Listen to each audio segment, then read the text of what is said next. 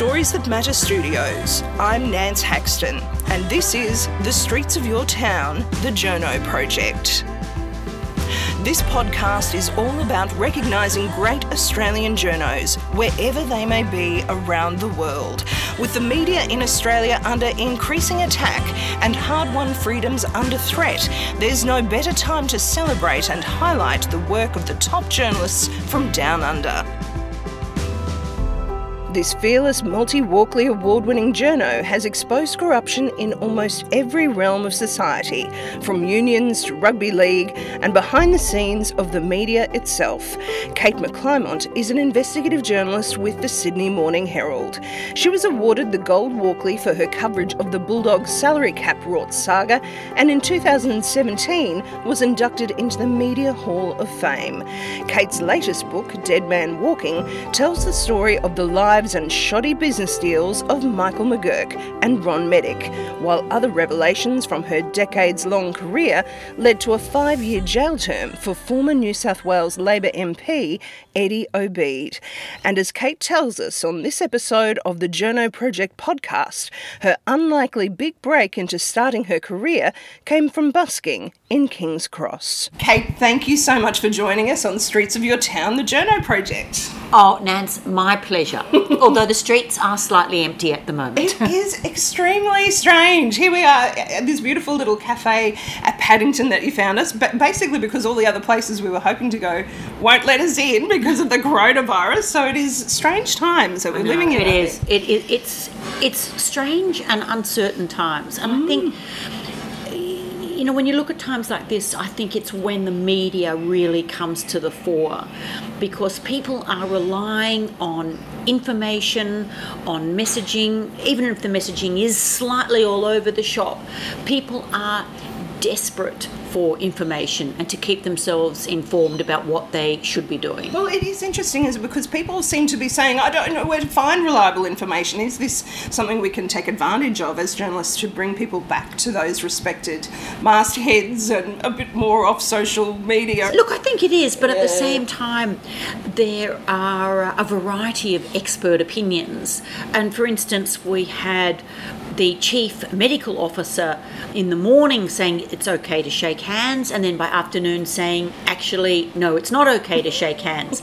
so I can understand why people are getting confused and anxious because it is the media's role to get a message out there. But we're also reporting messages given from the World Health Organization, from other um, chief medical officers in other countries. You've got Britain talking about um, we might just do herd immunity. Our experts here are saying, Are you crazy? So, you know, the media does do its best, but at the same time, we report what other people are telling us. Does it highlight, I suppose, that lack of trust that seems to have evolved in the last couple of years, and how do we get that trust back? Look, I think I think the problem is is that um, people are getting news and information from sources such as Facebook. I think in times like this, it's so important to have a quality media organisation. Forget the Facebooks, forget the, the crazy fringe people peddling their ideas. Stick with quality that's the message to get exactly. through to everybody. Well, and I'll go back now to I want to talk to you a bit about where it all began, Kate. Thirty years, you were just saying, but when we just met, so you've been in this industry. Well, actually, thirty-five. Congratulations! oh, thank and you. So many accolades in that time that I want to cover, but. You, would it be true to say you're very much a Sydney girl? This has been a very Sydney kind of focus for you. Well, I actually grew up in Orange on a farm in Orange, which is in the central west of New South Wales. But I went to Sydney University and I guess it is. I, look, it is a Sydney story. The things that I do. There's occasionally, you know, there's national implications to things, and I've criminals cross the border. funnily enough. Funnily enough. And you chase them. I do. In fact, I got um, I got a, a, text message from somebody this morning, somebody from Melbourne saying, "Why do you have this vendetta against me?" And it was only because he was giving evidence in court, having pleaded guilty to pervert the course of justice, and he tried to get a suppression order on another piece of evidence, and I challenged it. I got a lawyer down there and I said, you know, open justice prevails. It is more important than mere embarrassment. It is more important than your hurt feelings. And we prevail. It worries me that with the growing, you know, financial stress on the media, smaller outlets can't afford to say, actually, I'm going to fight this. I am going to get a lawyer and I'm going to get them to come to court and we're going to do this.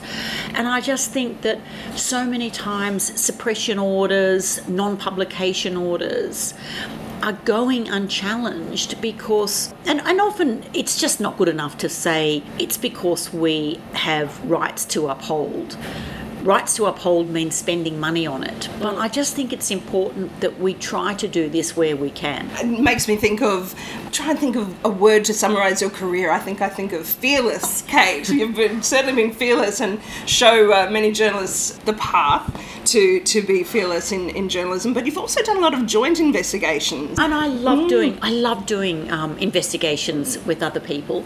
There's nothing quite like coming in and saying, Guess what? Guess what I found? It's hard to do that to yourself. so, um, among the people I've loved working with was Linton Besser, who's now the ABC's one of the Europe correspondents. He was such a joy to work with. And then I worked with um, uh, Jo Puccini and Lorna Knowles and others on the first Me Too investigation.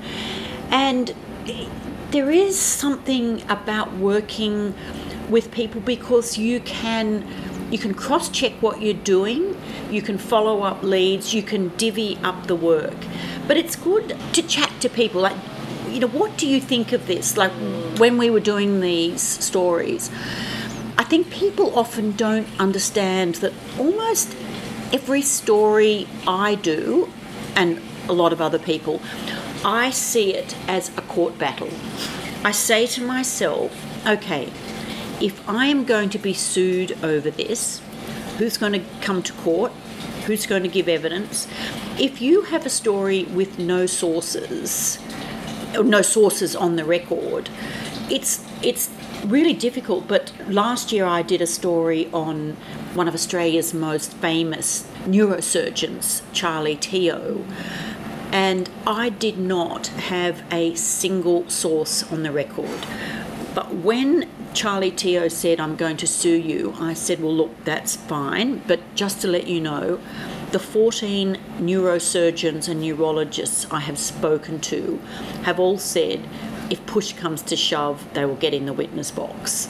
So I don't know whether he really did intend to sue, mm. but it's important for me not just like the journalism is one thing, but with our defamation laws, it is a completely different thing to have to be thinking about what happens if this goes to court. Has that deteriorated in the time you've been a journalist? That, that defamation, it just seems so omnipresent now. It's always in journalists' minds, isn't it? The defamation it is always, implication. It is always mm. in journalists' minds. And look, in the past, people would threaten defamation actions so that you would stop what you were doing. But as I was saying, only the largest of the media organisations can afford to wage these big defamation battles.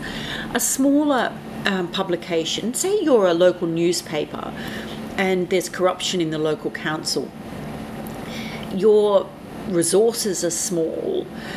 Do you really have the means to fight a defamation battle? Because, you know, they're hundreds of thousands of dollars.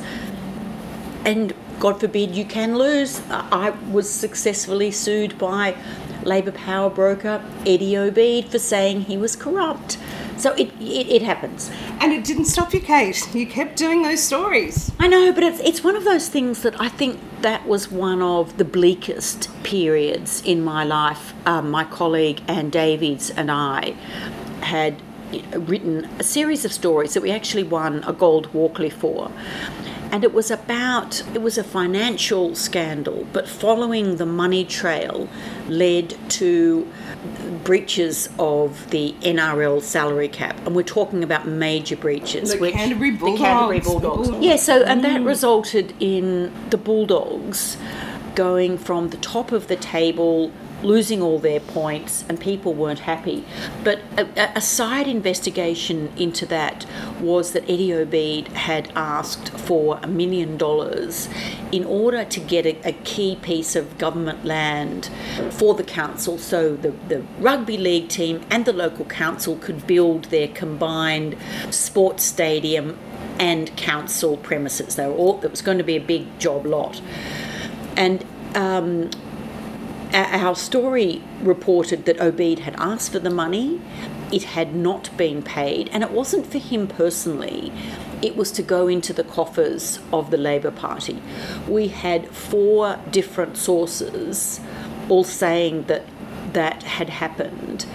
And we had put that it didn't happen, we put in his denials, but we were still successfully sued by Eddie Obeid. And then I felt after that that I could never write a story about Eddie Obeid because it would look like sour grapes, it would look like, it would just look bad.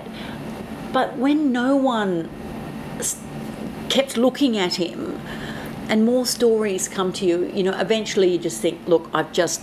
I've just got to do it. So I did.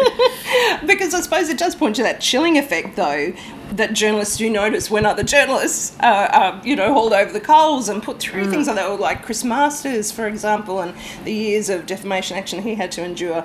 But it, you've got to be a journalist with with guts to keep on going and have that big organisation behind you, hopefully. Look, if it hadn't been for the Sydney Morning Herald, if I hadn't been for working for an organisation like that, I would never have been able to do any of these things. And I think, you know, sometimes people say, oh, yes, but you're well known. No, I'm not. If I rang up and I said it's Kate McClymont, you know, freelancer, or Kate McClymont from the Central Western Daily in Orange, it doesn't wash with those the powerful end in town. They think they can fob off those kind of people. But when you actually work for a major organisation, it's the organisation that counts. It's not my name. So I do feel incredibly grateful to have had that support over the years because and I just think that's the sad, you know, way of journalism these days. Well, it must have felt good when your book on Eddie Obeid came. Oh, look, it did, but even better, um, it's one of those things that I think young journalists should be aware of this that not every story you do is going to be a blockbuster. But it's important to build on the smaller stories. Like smaller stories lead, lead to larger stories, and you've got to keep chipping away at it. You see those And- patterns evolving. You do see patterns, but look in in this case with the Obeids, and I sort of sometimes felt sorry for them because wherever they were, there I would be. Hello, I'm here. and in fact, um, Moses Obeid was being sued by the city of Sydney over, of all things, multi-function light poles, like the flag poles. I mean, not not terribly interesting. And it was a case about the fact that they'd got the rights to uh, manufacture and produce these in the Sydney area, but not elsewhere. So what they'd done was that they were manufacturing them and selling them offshore. And of course, the intellectual property rights were owned by the City of Sydney Council. So they lost their case and they were ordered to pay some $12 million in damages. It's a Fair bit. It, look, it's, it is a fair bit. and you know what? If they had, one, if they hadn't done it in the first place, two, if they'd paid the money when they were ordered to, none of what came later would have happened. But the fact was, Moses Obeid got in the witness box and he had to lie about something because he said, I can't pay that money. You know, I don't, I I don't have any money. I earn I think it was $80,000 a year. So the City of Sydney had hired forensic accountants and found that his wife, who didn't work, They both drive, you know, top of the range Land Rovers. They had a nanny. They travelled overseas. They'd bought a house for $4 million. And I think, as the judge at the time said, they epitomise William Thackeray's Vanity Fair how to live well on nothing a year. and the thing was, so there was he, there was he in the witness box saying to himself, okay, what do I lie about? Do I lie about the fact that I do have money or that I lied to the bank when I told them I've got heaps of money, that's why you should give me a loan for my $4 million house.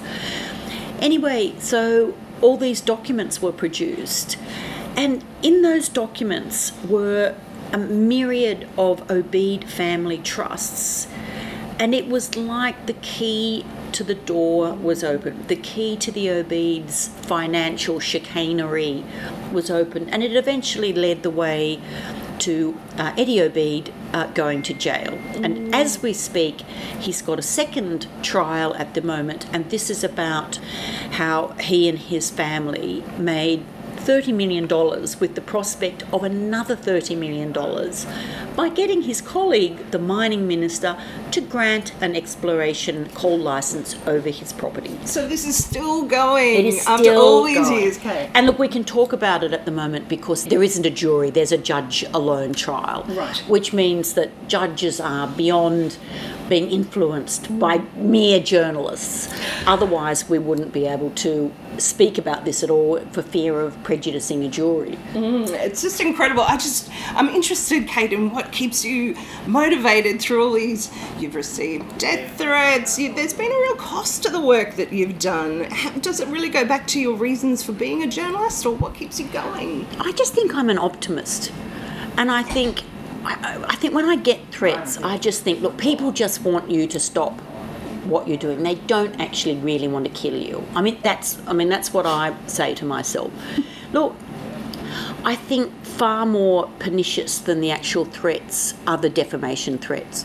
I think last year alone, I would have spent 20% of my working year with lawyers, you know, fending off defamation actions. Lot Like, and I think people don't realise you have to produce every email, every correspondence, every note you ever took.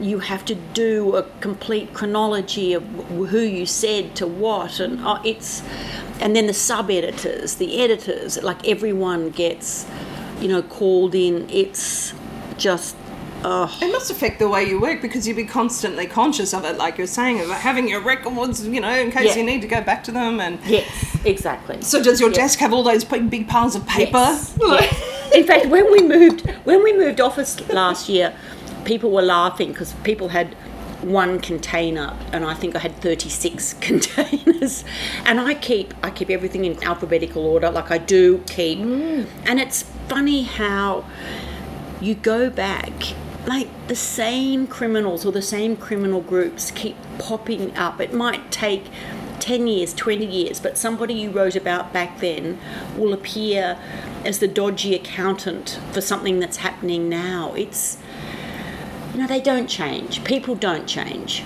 They don't learn their lessons. I imagine you at King's Cross at that little busking station, Kate. We must have got yourself all steeled up, ready for a decades long career in journalism. Can you tell us about that? I know. I'm sure that the only reason I actually got a cadetship at the Herald, it wasn't that you know I had an honours degree in English literature or I'd worked at a radio program at a local radio station. It was when I was a uni student because I have no no talent to sing or dance or to entertain, but I can talk.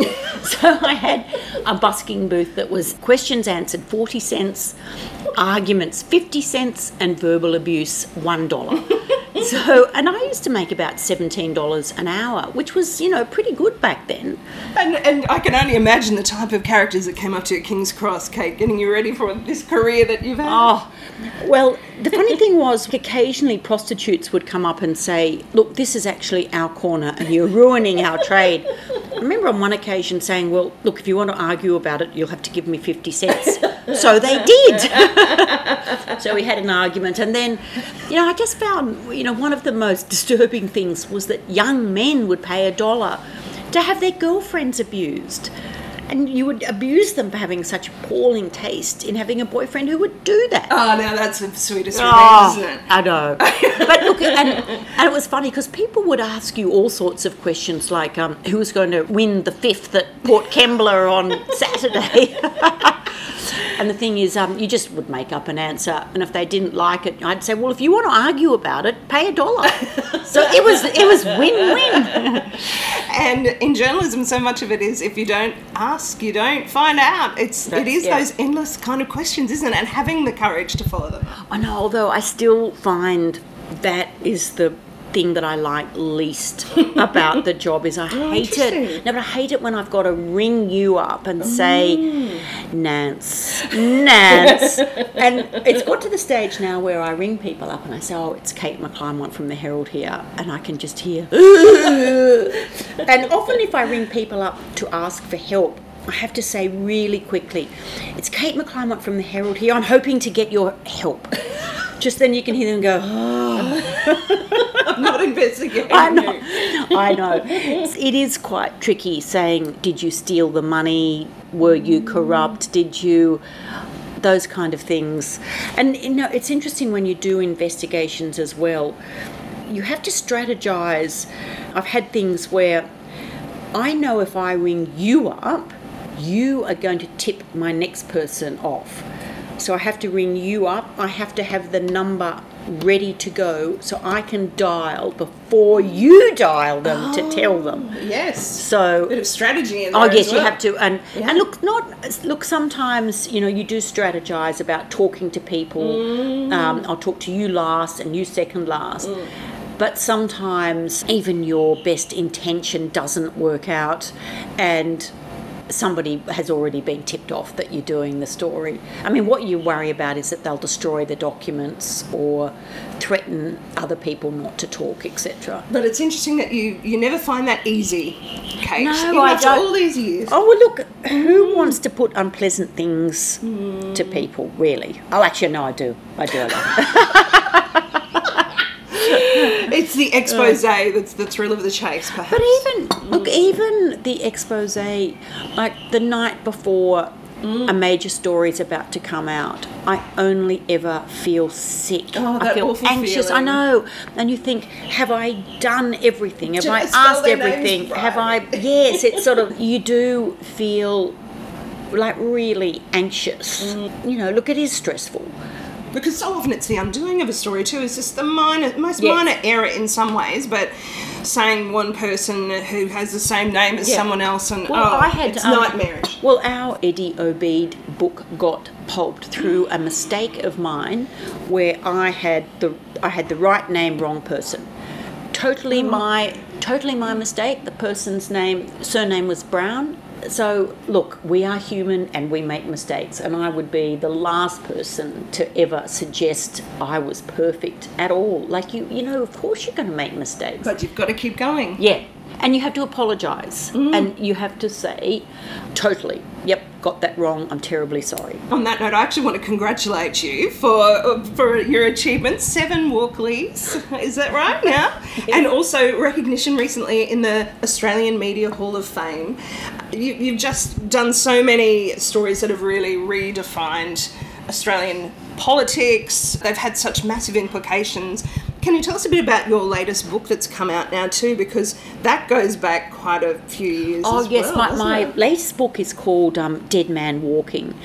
And it had its genesis back in 2009, where I was tipped off about this. Um, this man who might have firebombed a house in the richest street in the entire nation.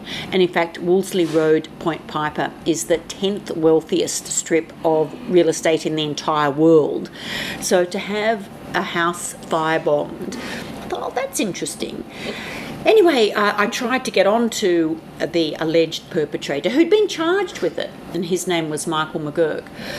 And he was away skiing, so I couldn't put the questions to him, but we ran the story because we had the court documents, etc. Anyway, I met up with him when he came back, and he started saying to me, he said, You know, you're looking at the wrong person. You have to look at Ron Medich. And then, you know, he rang me up on one occasion and said, You don't understand. There is a hit out on me. Ron Medich is going to have me killed. And I must admit, I you know I thought, oh, you know, these people honestly, they'll say anything to get you to do a story. And then you can imagine how I felt when 10 days later mm. he was shot dead in front of his nine year old son outside his home. And five days after his murder, a death threat arrived at my house, basically telling me to stop what I was doing. But the thing is, is that those kind of things only make you go twice as hard because you think people deserve to know. Like the public has a right to know these things, and we can't. If, if we turn away, then, you know, justice isn't being done really. Anyway, so it was after nine years and Ron Medich finally went to jail in 2018. And it was one of those dreadful things that um, I just think it showed what money could buy you. When you're rich, you can buy the best lawyers, you can challenge absolutely everything. It went all the way to the High Court, you know, about one piece of evidence.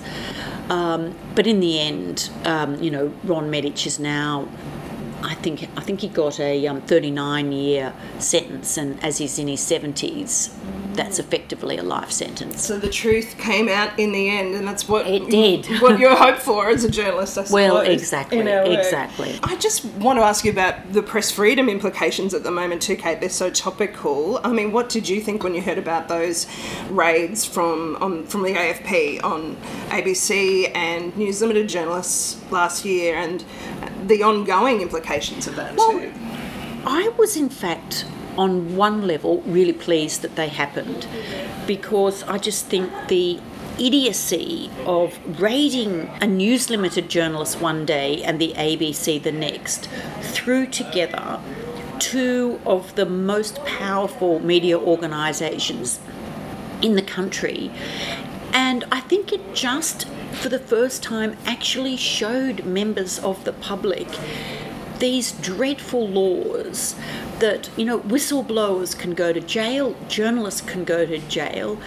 And what was the ABC ones about? It was about potential war crimes in Afghanistan. Now, if we don't have the right to know that, well, I don't know. And Annika Smethurst as well. The fact that these warrants can be given by a magistrate in Queanbeyan, which is a town just outside of Canberra. And that none of the organisations had a right to argue about the issuing of the warrant. Now, as it's turned out, the courts have upheld the warrants. And in some ways, you have to think that, you know, the Australian Federal Police are acting on what the current legislation is. So it is up to our politicians to make sure the rights of both the public and the press are protected. And, you know, I just think that surely some good has got to come of this. Do you think so? Do you think the public has realised the implications yet? Or do. do we need to get better at communicating that? Look, I think unfortunately for the media, we are not, as a profession, held in great respect by members of the public. So, in some ways, I think you know, some areas of the public just think it's it's journalists, you know, bleating and Whinging. and and also they look at trashy magazines that make things up on a regular basis, and I think we often all get lumped into the one boat, and it's I just think it's that thing there is, you know, the, the quality media and the, the not so, the, the bottom end of the market. But we as a profession have to do more to gain the trust of members of the public. I think that is incumbent upon us as well. We have to behave better in, in order to earn the trust. And hopefully this little podcast does a bit of that, celebrating no, great Australian journalists. That's part of it, Kate. But yes, it is. It's interesting, isn't it, that that trust and responsibility is really becoming more of a worldwide issue, I think, and becoming quite sharp in focus as this coronavirus rolls out as well, and the implications of that. These are the issues that we need to grapple with as journalists, don't we? And and increasing that trust again, not just in Australia but further afield. Well, I think President Donald Trump's continual assault on the Wall Street Journal, CNN, the New York Times, and I think just earlier this month, he actually is suing those three organisations for libel over their coverage in 2019 of the Mueller report and, and saying that Donald Trump's election campaign was aided by the Russians. But to continually attack news organisations is only causing more distrust in the media. And when you've got the president of the free world doing this, it's just, I think, had a terrible effect. And I think it's splintering society. Society is becoming so polarised. I think it's really worrying times. And I, I just think at the moment, the uncertainty about COVID 19 mm. is, I don't know, it's you, you don't know what the social and financial ramifications are going to be, but I just think it's major and very uncertain times. Well, perhaps to, to finish, Kate, I wonder if you could give us a, a bit of an insight into you've told us about a few of your stories, but what makes your antenna go off? What is it for you as a journalist that makes you think, oh, this this could be leading to one of those big exposes? Any number of things. And in fact, one of my stories that I did a couple of years ago was exposing the head of the uh, Health Services Union and the federal president of the ALP, Michael Williamson. He'd in fact stolen about $20 million from his union.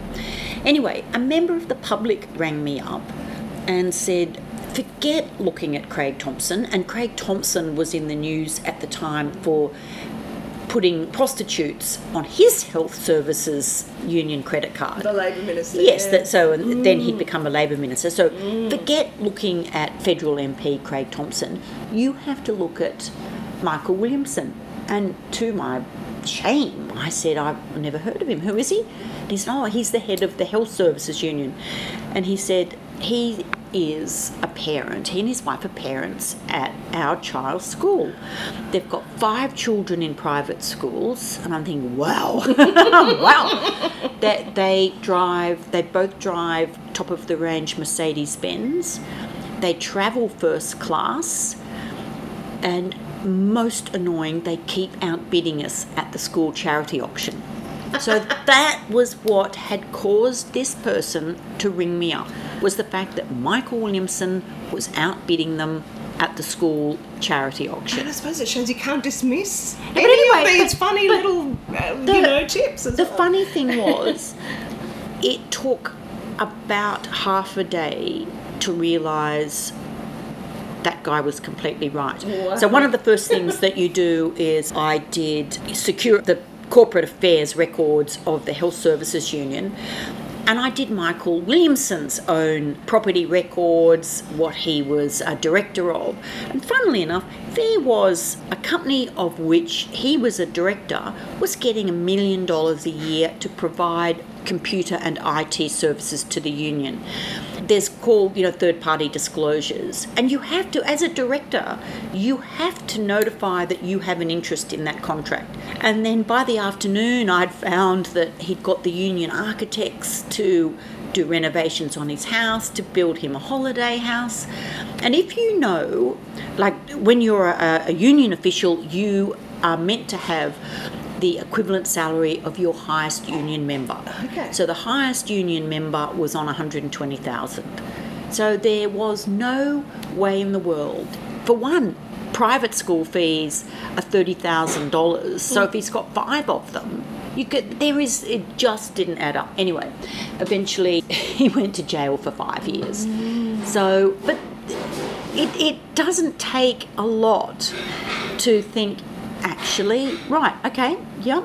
But I think one of my problems now is that I would get at least 10 a day.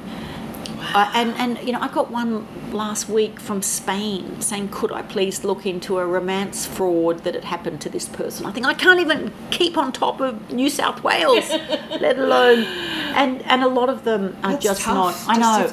And it's terrible mm. saying, and I ran into someone the other night um, I said, oh, I think I received an email from you. And he said, yes, you told me you couldn't look at my story. Like, and he said it really rudely. Mm. And I said, look, I'm so sorry, but we just can't. Mm. Like, there's so much. And I, I really think the decline of local newspapers, the amount of corruption in local politics is extraordinary. That's where the real corruption is. You know, giving the, the, the mayor a um, discount car and you get another five floors or you get spot rezoning or you get you know the council car park gets given to you all those things are just not being covered oh, adequately right. enough. I mean, that's talk about press freedom. I think people yeah. forget the implications on a regional exactly. level because how important is that that these stories are not being reported because there yeah. aren't people on the ground anymore. No, exactly. And I look at what's happening to Paul Pisasale, the former Ipswich mayor, and I think, oh, that is just the tip of the iceberg as to what must have been going on. Well, we can only hope that perhaps there'll be a bit more investment in regional journalism again to, to bring those numbers back up because it's pretty woeful at the moment. Oh, look, absolutely. And, and uh, you know, the other thing that we haven't mentioned is um, the demise of AAP. I just think um, people probably don't realise how much of not just the Sydney Morning Herald, the Australian, the Daily Telegraph, the Courier Mail is filled by AAP. And AAP just provides the most incredible service photographs, uh, press conferences. They were there every single day for the Royal Commissions. When other journalists had to go off and do things, there was AAP providing coverage. So I just think it's a huge loss. Has it changed anything yet? I mean, the, the official it, closure is until June. June. But... The official clo- mm. closure is in June, mm. but it will. And also, mm. those small papers who can't have a correspondent in Canberra. AAP had a whole raft of correspondents supplying all the regional papers with copy for their papers. Like I think most of the regional papers consist of AAP, you know, court reports, political reports, sports reports. It's going to have a chilling effect on uh, journalism, you know, in general, and people's ability to know what's going on. I wonder if something will fill that hole, Kate. I don't I think can't so. see it for the moment. Well, mm. and I think that you know the major subscribers, such as um, you know News and our organisation, are they really going to spend that money on providing new journalists? More journalists? I, I, I, doubt it. I mean, I could hope so. They've said that they will. Mm. But it's a huge hole to fill. And uh, okay, even if we did that, that doesn't mean that, that regionals are going to be able to use the copy. You're still an optimist at the end of all this, Kate? Is there hope for our media? no, look, there is because I, I think people have realised the importance of investigative journalism, of quality political coverage. And I think that they realise that we are acting on behalf of the public into holding people into power account. Like we're doing it for our readers, our listeners, our viewers. You know, we're doing a job on their behalf. So, and I hope they appreciate it. well, thank you so much, Kate, for joining us, and congratulations on your career and the ongoing investigations that well, you are doing. Thank you so much, Nance, and it's been a delight to talk to you. That was renowned investigative journalist and multi award winner Kate McClymont speaking to me from a Paddington cafe in Sydney for this episode of Streets of Your Town, the Journo Project podcast. Streets of Your Town is produced by Nance Haxton, aka The Wandering Journo, with production assistance from Michael Adams. That's it for this episode. I'm Nance Haxton. Stay up to date with the latest episode of Streets of Your Town by subscribing on your podcast app, on iTunes or SoundCloud. See you next time.